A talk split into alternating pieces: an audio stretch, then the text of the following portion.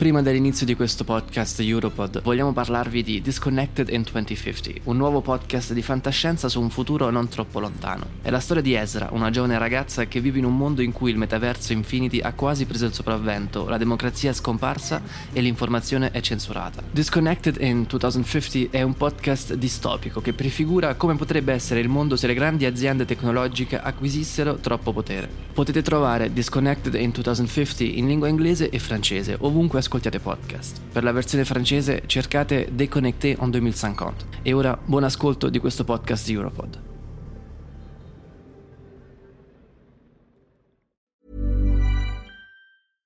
Spring? Is that you? Warmer temps mean new Allbirds styles. Meet the Superlight Collection, the lightest ever shoes from Allbirds, now in fresh colors. These must have travel shoes have a lighter than air feel and barely there fit that made them the most packable shoes ever. Plus, they're comfy right out of the box. That means more comfort and less baggage. Experience how Allbirds is redefining comfort. Visit allbirds.com and use code SUPER24 for a free pair of socks with a purchase of $48 or more. That's A L L B I R D S.com, code SUPER24.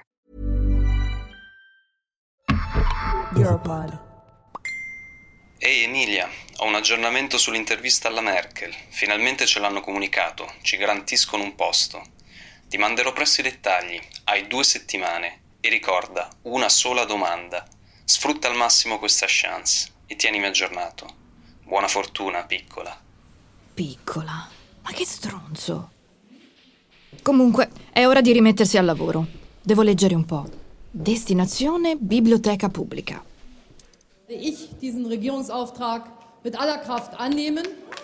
Nello scorso episodio ci siamo lasciati a questo punto.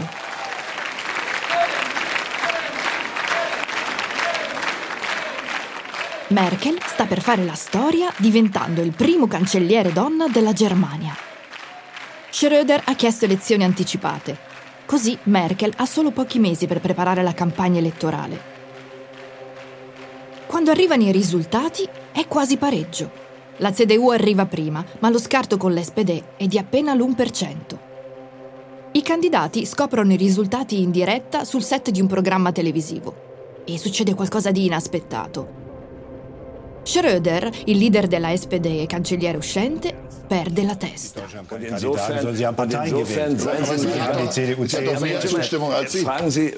Non riesce a capacitarsi, comincia a strepitare, definisce Merkel una ragazzina che non può certo pensare di diventare cancelliere. Il suo sessismo è palese, la sua cafonaggine oltrepassa ogni limite. Alcuni spettatori pensano che sia ubriaco. Dopo quella notte il suo partito crolla nei sondaggi. La soluzione migliore a questo punto è di accettare di formare un governo di coalizione con la CDU. Così nasce la coalizione nera e rossa. Ed è così, rullo di tamburi, che Merkel diventa cancelliera. Ben fatto, Angie. La mia domanda ad Angela Merkel. My question to Angela Merkel. Ma question a Angela Merkel. Mi pregunta Angela Merkel. Una serie Europod. Episodio 5. Trattato di Lisbona o Trattato di Angela? Angela Merkel inizia il suo mandato pochi mesi dopo il crollo di un progetto mai realmente decollato, quello del Trattato sulla Costituzione europea. In breve, le cose stavano così. Nel 2005, dopo anni di discussioni e negoziati, l'Unione Europea aveva elaborato un trattato costituzionale per risolvere in un colpo solo tutte le disfunzioni delle istituzioni di Bruxelles e garantire più peso politico al progetto comunitario. Tutti i Paesi membri dovevano approvare il testo e mentre alcuni avevano chiesto ai propri parlamenti di ratificare il trattato, altri invece avevano optato per il referendum. La storia decise di mandare tutto all'aria.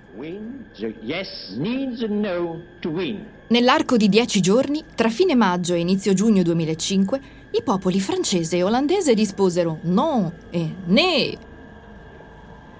Bastarono questi due no a seppellire il progetto della Costituzione europea. L'Europa era allo sbando, in un vicolo cieco politico. Per porre fine a questa crisi, l'Europa ha bisogno di una leadership. In Francia, Jacques Chirac ha perso il referendum ed è alla fine del suo mandato presidenziale. E molti altri leader europei non possono contare su quell'influenza e credibilità politica che servirebbe per condurre tutti sullo stesso carro. Presto si presenta l'occasione perfetta per risolvere la crisi. Siamo nel 2007 e tocca alla Germania e dunque ad Angela Merkel coordinare gli allora 25 paesi dell'Unione in qualità di Presidente del Consiglio dell'UE. A partire dal 1 gennaio del 2007 Merkel diviene Presidente dell'Unione Europea.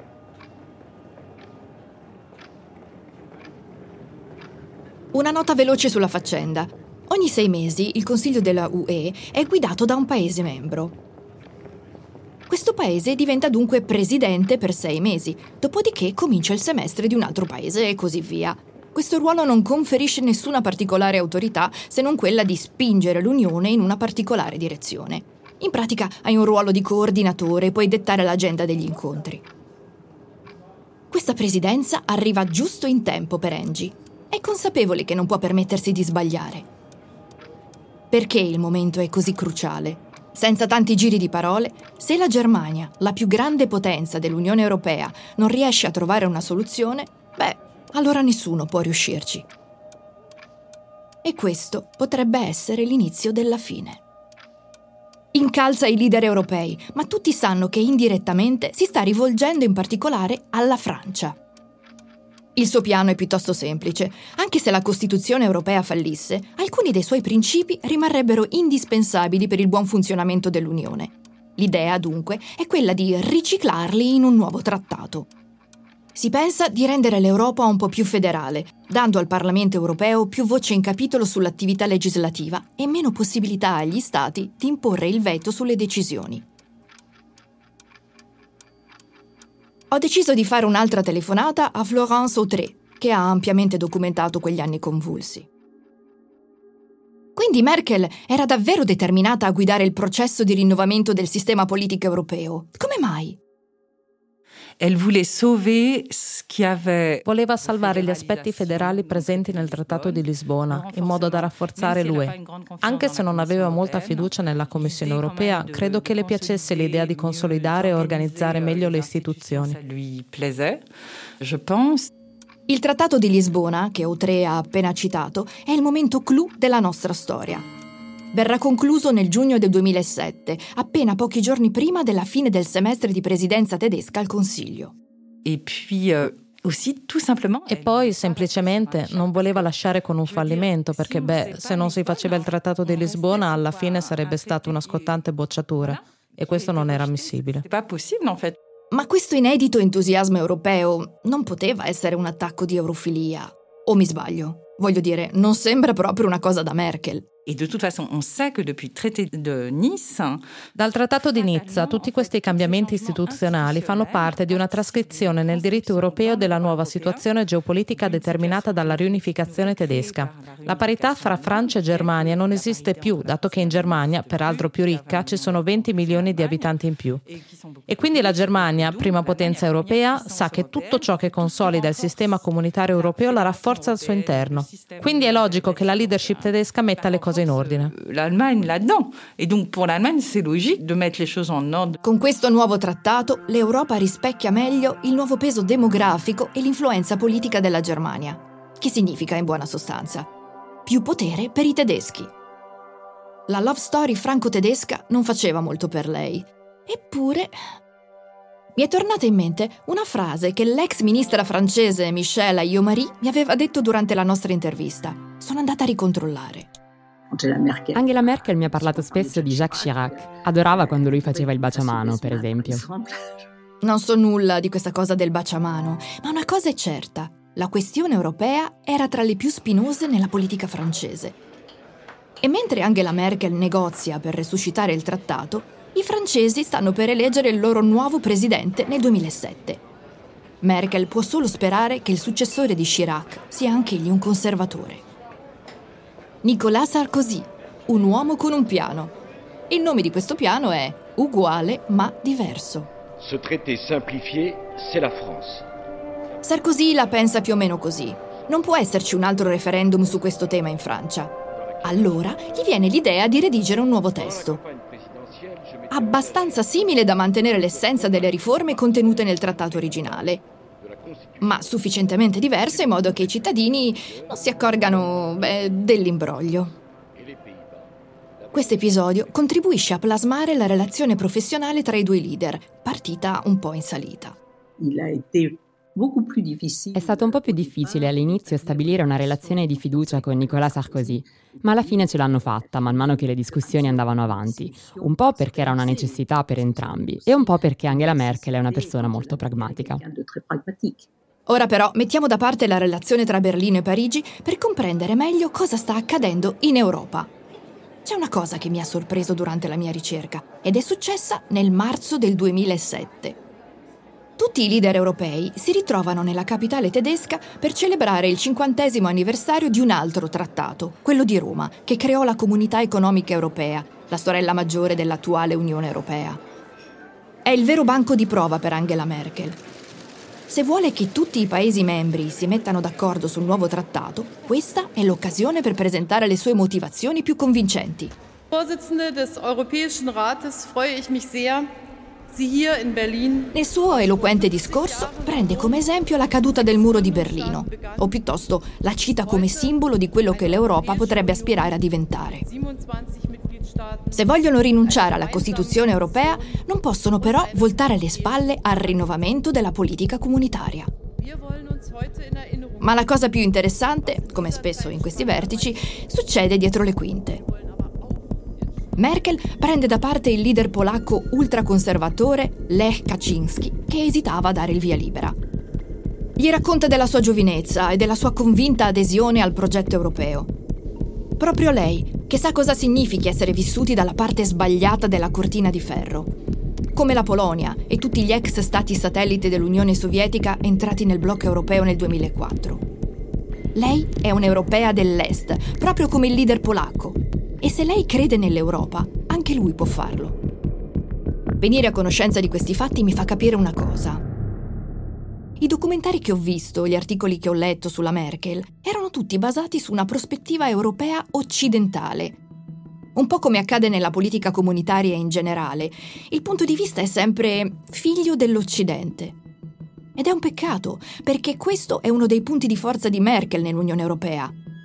È un'interlocutrice privilegiata per i paesi dell'Est. Lei li capisce. La giornalista Florence Autré. Per comprendere meglio questo aspetto, senza rievocare tutta la sua vita, occorre sottolineare che la più grande differenza tra Merkel e gli altri leader europei occidentali è che lei non sia cresciuta con il mito del legame franco-tedesco. Non che lo trascuri, certo, però, dato che lei è cresciuta nell'ex Germania dell'Est, la sua rappresentazione del mondo era composta dai due grandi blocchi, quello comunista e quello capitalista. Nella sua visione, l'Unione Europea, o all'epoca le comunità europee, non è qualcosa di concreto, ma è parte del fronte occidentale.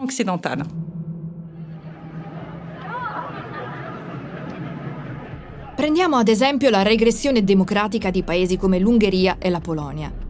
Da anni ormai l'Europa e Angela Merkel sono testimoni di come lo Stato di diritto e i diritti umani siano stati messi in pericolo dai governi di quei paesi. In Polonia i diritti delle donne vengono sistematicamente violati e il sistema giudiziario continua a perdere pezzi di autonomia.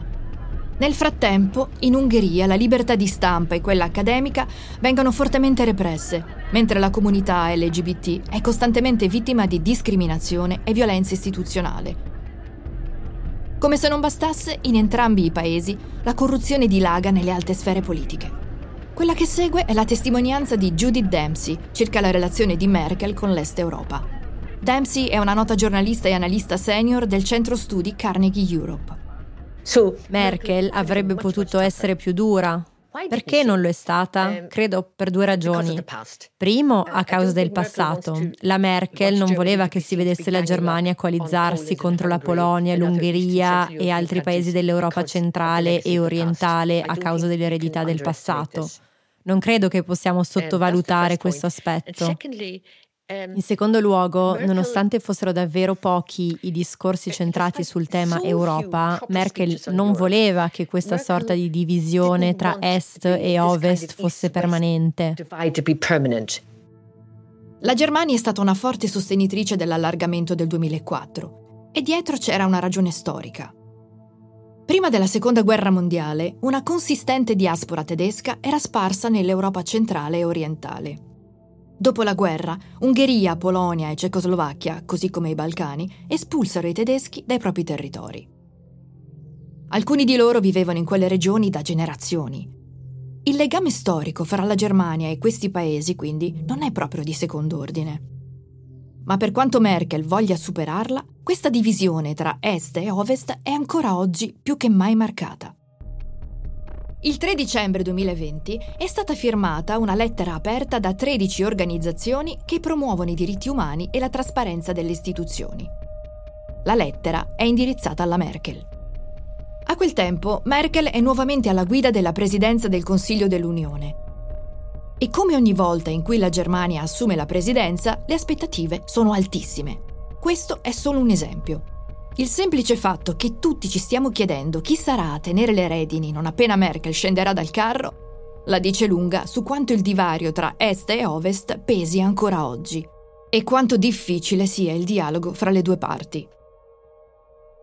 Ricordo che la professoressa di politica comparata all'Università del Missouri, Joyce Masshaben, mi aveva detto qualcosa in merito. Penso che lei abbia forti legami con questi paesi. Tuttavia non ha una stretta relazione con questi leader orribili, nazionalisti e populisti, come Kaczynski in Polonia e Orban in Ungheria, che stanno facendo marcia indietro sui progressi ottenuti grazie alle istituzioni democratiche e alle riforme. Si tratta di casi difficili. Merkel ha ancora molta empatia e affetto per quei paesi proprio perché lei comprende i loro bisogni e questi sentimenti sono corrisposti. Ma l'ultima cosa che i paesi dell'Est vogliono è ricevere una lezione sullo Stato di diritto da parte dell'Occidente. E il modo in cui Francia e Germania vogliono utilizzare il Recovery Fund per fare pressione su Ungheria e Polonia è indicativo dello squilibrio strutturale Chissà che effetto avrà la partenza di Merkel su tutto questo. Alla fine, il Trattato di Lisbona fu una vittoria. Merkel gestì i negoziati e chiuse l'accordo. Mentre il 2007 volgeva al termine, il trattato venne firmato e due anni dopo sarebbe entrato in vigore. Ha rafforzato la partecipazione dei cittadini e conferito più potere al Parlamento europeo, garantendo anche una maggiore trasparenza democratica. Ma, ehi, Angela, non dormire sugli allori, perché se prima avevi i minuti contati, comunque non c'era nessuna bomba orologeria. Ma adesso qualcosa sta per esplodere. E senza preavviso.